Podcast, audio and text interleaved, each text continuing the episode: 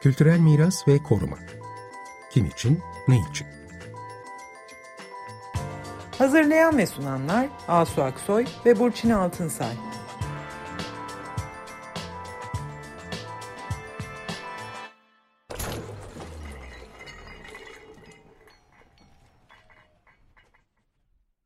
Merhabalar, ben Burçin Altınsay.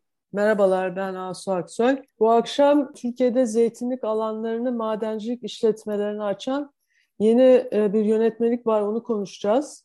Zeytin ağaçları ekonomik değeri yanı sıra korumamız gereken kültür mirasımız ve doğal varlıklarımızın bir parçası. Ve aslında Türkiye dünyada zeytin üretiminde en yüksek payı olan ilk 5 ülkeden birisi. Küresel zeytin üretiminin %15'ini gerçekleştiriyor. Dünyadaki zeytinlik alanların %8'inden fazlası Türkiye'de ve zeytincilik çok önemli bir istihdam ve gelir kaynağı. Yüz binlerce aile geçimini Türkiye'de zeytincilikten kazanıyor ve nitekim Türkiye'de zeytin yeşil altın olarak addedilmiş hep ve şimdiye kadar çok sıkı bir şekilde zeytin ağaçları korunmuş. Ve başta da söylediğim gibi sadece ekonomik getirisi bakımından değil, bir yaşam kültürü olarak ve de geçmişle bugün arasında sürekliliğin somut ifadesi olarak zeytin ağacı hep el üstünde tutulmuş. Ölümsüz ağaç olarak hakkında destanlar dizilen zeytin ağacı, bolluğu, üretkenliği, dirençliliği, sakinliği ve güzelliğiyle Akdeniz uygarlıklarının ilham kaynağı olmuş. Türkiye'de de zeytinlikler 1939 yılında çıkan bir zeytin yasasıyla korunmaya alınmış. Fakat geçtiğimiz 1 Mart 2022'de resmi gazetede bir yönetmelik yayınlandı. Madencilik yasasında bir yönetmelik değişikliği yapıldı ve zeytinlik alanları madencilik faaliyetlerine açılarak savunmasız kılındı. İşte bu akşam bu konuyu, kamuoyunda büyük bir tepkiye neden olan bu yönetmelik değişikliğinin sakıncalarını konuğumuz Profesör Doktor Ünal Akkemik ile konuşuyoruz. Hoş geldiniz Ünal Hocam. Hoş geldiniz Ünal Bey. Teşekkür ederim, hoş bulduk. İyi yayınlar diliyorum. Ben de Ünal Bey'i kısaca tanıtayım. Zeytin bugünlerde ayrıca çok ihtiyacımız olan barışın da simgesi. Zeytin dallarına her zamankinden çok ihtiyaç var. Ünal Bey, Prof. Doktor Ünal Akkemik, tanınıyor gerçi kendisi ama yine de kısaca söyleyelim. İstanbul Üniversitesi Cerrahpaşa Orman Fakültesi Orman Botaniği Anabilim Dalı Başkanı ve Çekül Vakfı'nın da yönetim kurulu üyesi.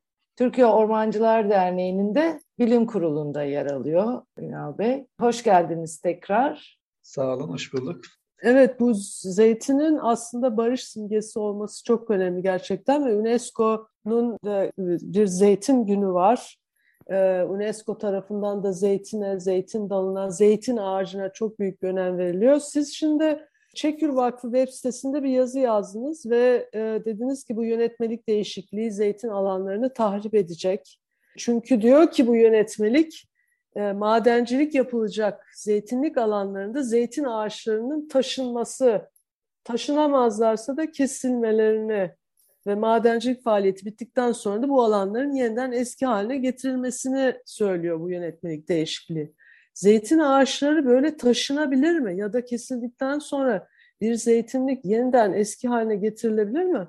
Evet, şimdi aslında sadece zeytinler değil, zeytinlerle beraber bunun öncesinde nerede bir madencilik faaliyeti varsa orada eğer madencilik faaliyetine engel olabilecek bir ağaç, endemik bitki veya başka bir şey varsa ilk akla gelen bunu taşıyalım, sonra geri getirelim. Ve ya da burada işte bir ağaçsa bu, biz bu ağaçları keselim, daha sonra madencilik faaliyeti bittiği zaman yenisini dikelim. Aslında bu yaklaşım doğru bir yaklaşım değil. Ve Türkiye'de bugüne kadar binlerce alanda madencilik faaliyetine izin verildi ve şu an kaç tanesinde rehabilitasyon yapıldığını bilmiyoruz. Çünkü rehabilitasyon dediğimiz olay eski haline getirilmesi son derece güç bir olay. Çünkü siz orada o faaliyeti yaparken üst toprağa kaldırıyorsunuz. Üst toprağı bir yere yığıyorsunuz. Yığdığınız zaman o toprak orada yağmurla beraber akıp gidiyor zaten ve madencilik faaliyeti bittiği zaman ki onu da bitirmiyorlar çünkü o faaliyet süresi uzun tuttukları için onlarca yıl alabiliyor. Ve onlarca sene orada artık faaliyet yapılamaz hale geliyor. Zeytincilik faaliyeti tamamen bitmiş oluyor.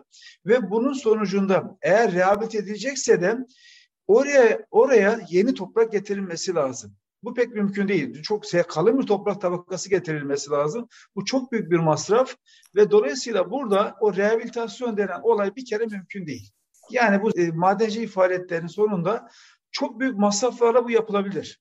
Ama burada başka bir sorun da şu, eğer siz o alanı zeytincilik faaliyetlerinden uzaklaştırıp maden açarsanız sadece o izin aldığınız alanı değil, civarında geniş bir alanı tahrip etmiş oluyorsunuz. Çünkü zeytincilikle ilgili yasalarda en az 3 kilometre mesafe kadar zaten faaliyete izin vermiyor.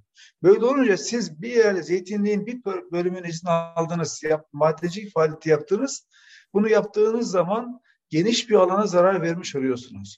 Bu bir. İkincisi, ağaçlar taşınır mı? Aslında bu yıllardır bizim ısrarla dile getirdiğimiz yanlış bir şekilde bu işlemin yapıldığı bir uygulama. Ağaçlar taşınıyor Türkiye'de. Dünyada da bunun örnekleri var. Ağaçlar aslında bazı ağaçlar ön hazırlıklar yapılarak taşınabilir. Örneğin bir ağaç taşınacaksa en az 2-3 sene öncesinde kökleri kesilir, dalları kesilir, belli bir alana getirilir ve dar bir toprak alanında yeni kökler oluşturma sağlanır bulunduğu ortamda ve bu hazırlıktan sonra o ağaçlar uygun bir şekilde taşınır ve onun yaşama şansı daha yüksektir. Ama Türkiye'de böyle bir uygulama yok. Türkiye'de yapılan bütün uygulamalar taşınma kararı verilen ağaçların sökülüp götürüp başka yere dikilmesi ve bunun sonucunda da şu ana kadar taşınan kaç tane ağaç yaşadı ya da yaşıyor bilmiyoruz. Hatta ben bir çalışmada ağaçları takip ettim. Ağaçların taşındığı yer Taksim. Taksim'den başka bir yere taşınıyor ve ben o ağaçların izini sürdüm, baktım. Taşınan ağaçların yaklaşık %10-15'i kalmıştı ve onlara şu an yaşıyor mu yaşamıyor mu bilmiyorum. Çünkü ağaçları birdenbire aniden karar verip söküp götürürseniz başka yerde yaşama şansı çok düşük.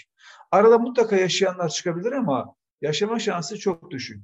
Ve o ağaçların götürdüğünüz yerde de zeytin ağaçları için söylüyorum, ürün verip vermeyeceği, yani bir verimli hale gelip gelmeyeceği zaten bilinmiyor. Yani bu bir anlamda aslında maden faaliyetlerinde eğer madencilik öne çıkıyorsa ki Türkiye'de maalesef bu son dönemde madencilik bütün Türkiye'ye yayılmış durumda. Hemen hemen her ilin %50'den fazlası bir kere maden arama için ruhsat alanı haline getirilmiştir ama tamamı izin verilmemiştir ama potansiyel saha haline getirilmiştir.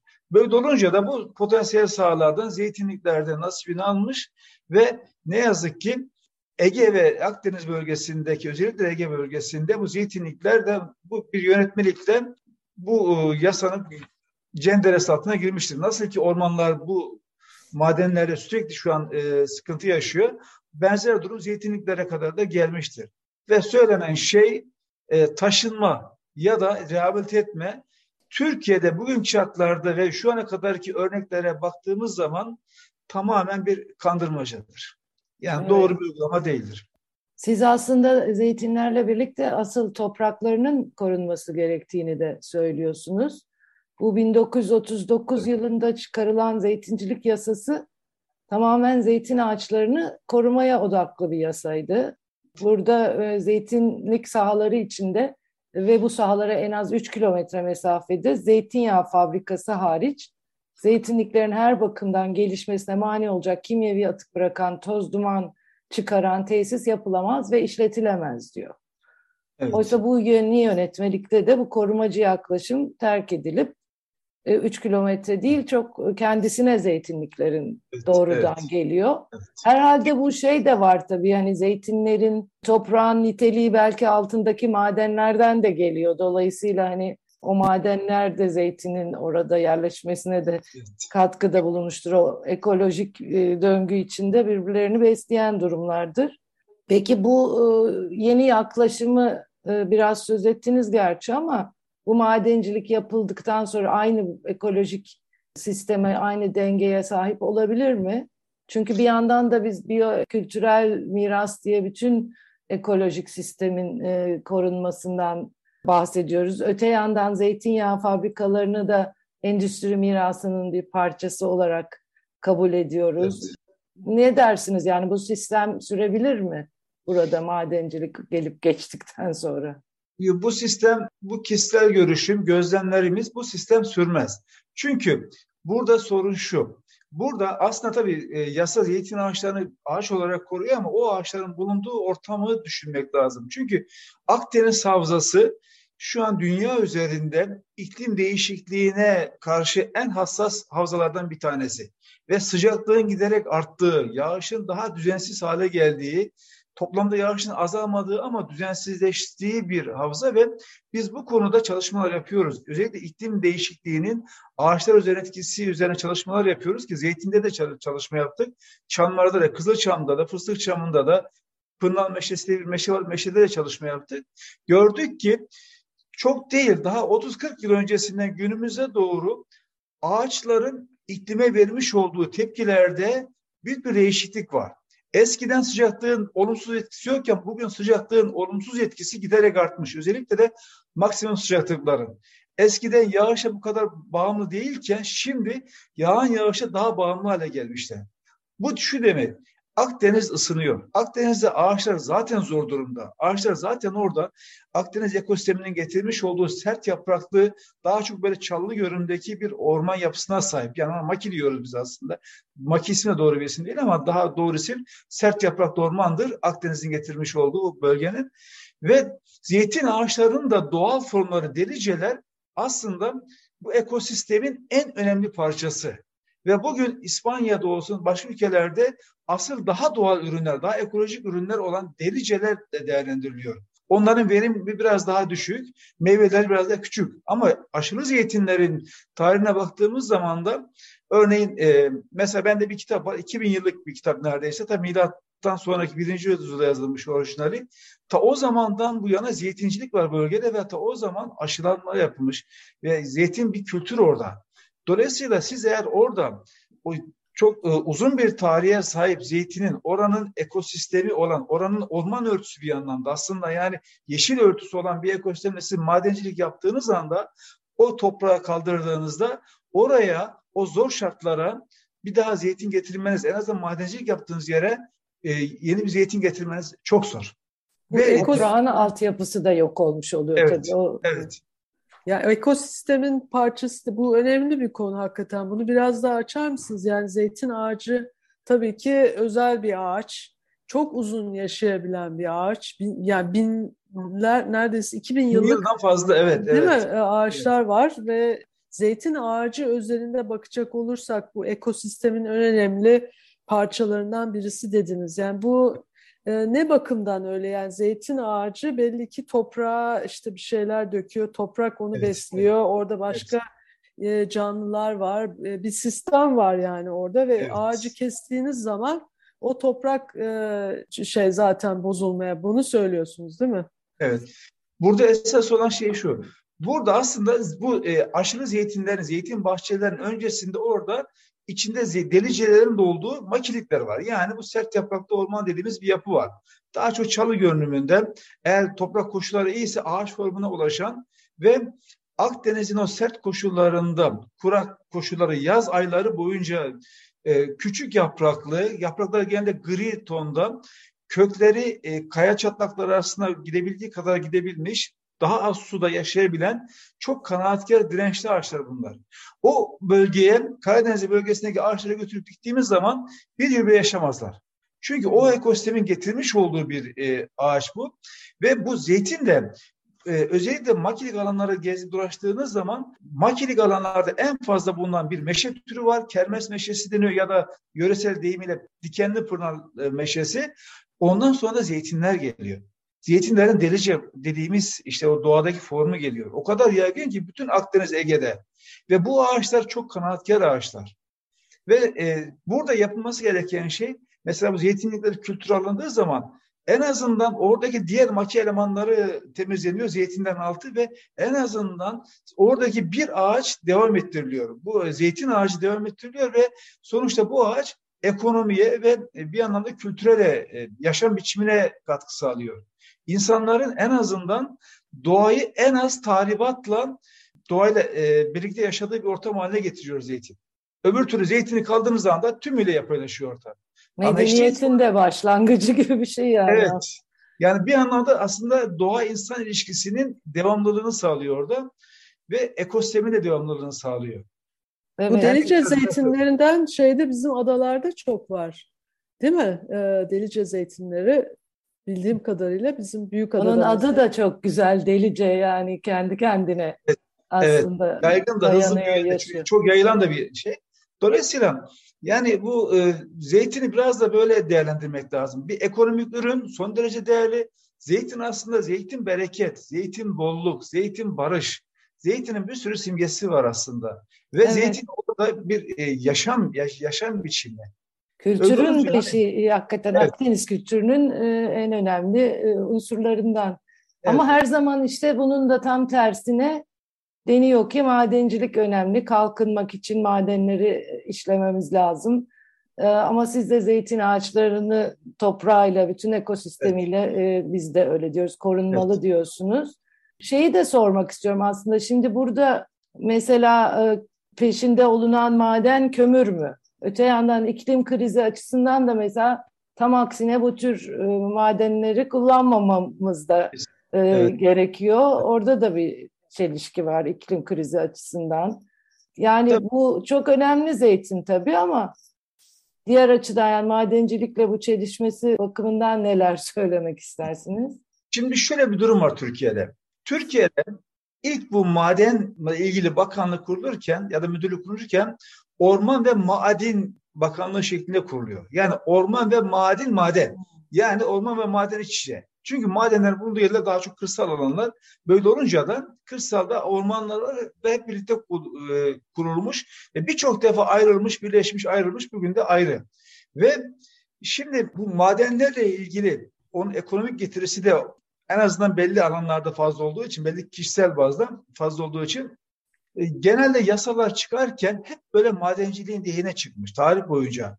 Zaman zaman orman çok öne çıkmış, tabiat, doğa öne çıkmış, ama büyük bir çoğunlukla da madencilik öne çıkmış. Bu günümüzde son 10 yıllarda bu artık yani tümüyle, yani çıkan her yönetmelik, çıkan her yasa mevcut madencilik faaliyetinde madenciliğin önüne çıkan bir engel varsa onu kaldırmak yönünde olmuş. Örneğin madencilik yönetmeliği çıkarılıyor. Önüne zeytini geldi, hemen zeytinliği iptal edelim. Önüne işte orman geldi, ormanı kaldıralım. Önüne endemik bitki geldi, bitkiyi oradan taşıyalım. Önüne bir arkeolojik sit alanı geldi, tamam, sit alanını biraz daha daraltalım. Hep böyle. Bir de bunu yaparken kamu yararı diye bir kelime kullanılıyor. Bu kamu yararı terimi aslında son derece yanlış kullanılan bir terim. Kamu yararı derken bunun bir ölçüsü yok. Bunun ölçüsünü İşte çok net bir şekilde koymak lazım. Hatta bizim yıllar önce bir hocamız, rahmetli Uşkunger hocamız, kamu yararı çok genelleştiği için ona göre üstün kamu yararı diye bir kavram kullanmaya başladı. Üstün kamu yararı burada, o da aslında çok muallakta bir kelime. Yani her şey üstün kamu yararı olabilir. Burada işte esas olan biz bir kültürü, kadim bir kültürü, yani yıllardan bu yana devam eden bir kültürü mü koruyalım? Yoksa o yer altında bir maden var. O madende kömür müdür, mermer midir, altın mıdır, gümüş müdür bilmiyoruz. Ki bunu başvurusunu yapanlar zaten bilerek bunu yapıyorlar. Onu mu çıkaralım? Ve Türkiye'de ne yazık ki bu madenler yıllardan bu yana vardı. Ve bu son dönemde gerçekten bu madencilik sektöründeki artık belki onlar işte daha güçlü şu an.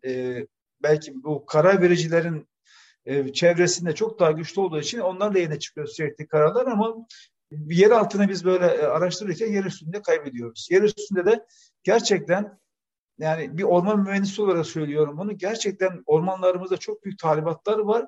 Bu şu an konuştuğumuz alanlar aslında tarımsal alanlar. Yani ziraate devredilmiş, ormandan çıkarılmış. Bir zamanlar ormandı, ormandan çıkarıp ziraate devrediliyor.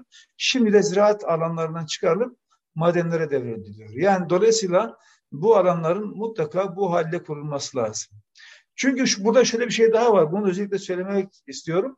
Maden çıkarıldığı zaman madenin süresi kısa, miktarı belli ve buradan kar sağlayan insanların sayısı sınırlı. Ama orada zeytin olduğu zaman zeytinciliğin bir doğaya, ekosisteme büyük bir katkısı var ve en azından sürdürülebilir bir ürün. ve aynı zamanda çok geniş bir halk kitlesine, topluma katkı sağlıyor. Hem sağlık olarak, hem estetik olarak, hem iklimsel anlamda, hem gıda olarak ve aynı zamanda sadece insanlar değil, bütün o ekosistem, yani o ekosistem dediğimiz canlıları oluşturan sistemin bütününe faydası olan bir uygulama. En azından yani sadece ormandan sonra ikinci aslında uygulama bu. İkinci derken burada kastettiğim birebir doğal ekosistem değil. En azından doğadaki canlıların yaşadığı bir alan anlamında ekosistem. Biraz insan müdahalesi görse bile. Dolayısıyla madencilikle kıyasladığımız zaman zeytincilik her bakımdan öne çıkıyor. Ki biz Türkiye'den bir Akdeniz ülkesi olarak zeytini üretmek zorundayız. Çünkü bu coğrafyada en çok zeytini üreten ülke aslında bu anlamda en zengin ülkelerden de bir tanesi. Çünkü zeytin gerçekten çok değerli bir ürün. Hem yağıyla hem gıda olarak ve işte zaten bunu hepimiz yaşıyoruz. Son yıllarda özellikle gıda ürünlerinin ne kadar pahalı olduğunu, yağ, özellikle ayçiçek yağının bile ne kadar fiyatlara yükseldiğini ki zeytinyağının ondan çok daha fazla olduğunu biliyoruz. Bu anlamda gerçekten hem çok bir... Çok doyurucu değil mi? Zeytin. Çok doyurucu çok bir şey. Doyurucu çok bir ürün. Yani bu gıda güvenliği konusunda da özellikle şimdi karşı karşıya olduğumuz bu dönemde yani belki kamu yararı tam da sizin de anlattığınız gibi yani zeytin bir gıda ürününü insanlık için beslemek, geliştirmek, evet, sürdürülebilir olmak, sürdürmek ve ekosistem ve onunla birlikte zaten bu sürdürülebilir bir varlık dediniz siz. Çevresini de sürdüren bir varlık dediniz. İşte size bir kamu yararı tanımı. Evet. İşte bu kamu yararı tanımını hepimizin aslında seslendirmemiz gerekiyor değil mi? Öbür kamu yararı yani madencilikte bir kamu yararı gören bakışa karşı aslında bu işte bir kamu yararı hem de sürdürülebilir gelecek nesilleri düşünen bir insanlığı evet. düşünen bir kamu yararı bu. Evet o madenlerin yani de kullananlar kim oluyor ve ne kadar kamu evet. biz kullanıyoruz onu da bilemiyoruz. Oysa zeytinin üretimi oldukça net, basit, açık seçik bir üretim süreci var bir de zeytinyağının üretimi. Sabun da evet. yapılıyor tabii. Tabii yani çok, pek çok bakımdan gerçekten kendini döndüren posası da kullanılıyor. Maliyeti çok az ve çok az bir maliyetle aslında çok fazla ürün veren, kar getiren de bir ağaç bu zeytin. Evet hem onu yapanlara, üretenlere hem alanlara, herkese. Yani kıymetini zeytinin kamu tabii çok biliyoruz. Herkes de bilmeli yani bu kadar kurban edilebilir. Nasıl olabilir böyle bir şey? İnsan da inanamıyor aslında ama değil mi? Bütün dünyada hani bilakis evet. zeytin ve zeytin ürünlerinin üretimiyle biz öne çıkmaya çalışacağımız yerde bunu geri düşürecek böyle şeyler yapıyoruz. Hakikaten inanması zor. Hatta ama kamuoyunda tepki büyük değil mi? Kamuoyu bu konuda duyarlı gibi görünüyor. Evet, tepki çok büyük. Biz sivil toplum örgütleri bu konuda çok ciddi tepkiler veriyorlar. Yani sanıyorum dava süreçleri başlayacak. Gerçekten bu olay önemli. Çünkü bu olayda biz sadece yani bir ürün kaybetmeyeceğiz. Zaten tarımın geldiği nokta ortada Türkiye'de. Hem tarımsal ürünü korumak hem de ekosistemi korumak, doğayı korumak, kültürü korumak anlamında gerçekten tepki oldukça büyük. Hatta bu kanunlar çıkarken tabii 1940'lı yıllarda biz bugün işte zeytini korumaya çalışıyoruz. O zaman insanlar korumak için aslında pek gündemde olmayan bir madde daha var. O hani dedik ya zeytinliklere 3 kilometre mesafede zeytinyağı fabrikası dışında hiçbir tesis yapılamaz diye. Hatta o şeyde kanunda bir madde daha var.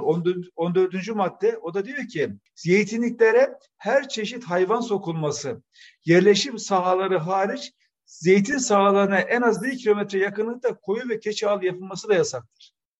Yani bu kadar önem veriliyor. Hayvan bile sokulmayan bir zeytin alanına biz getiriyoruz. Orada maden sahası açıyoruz.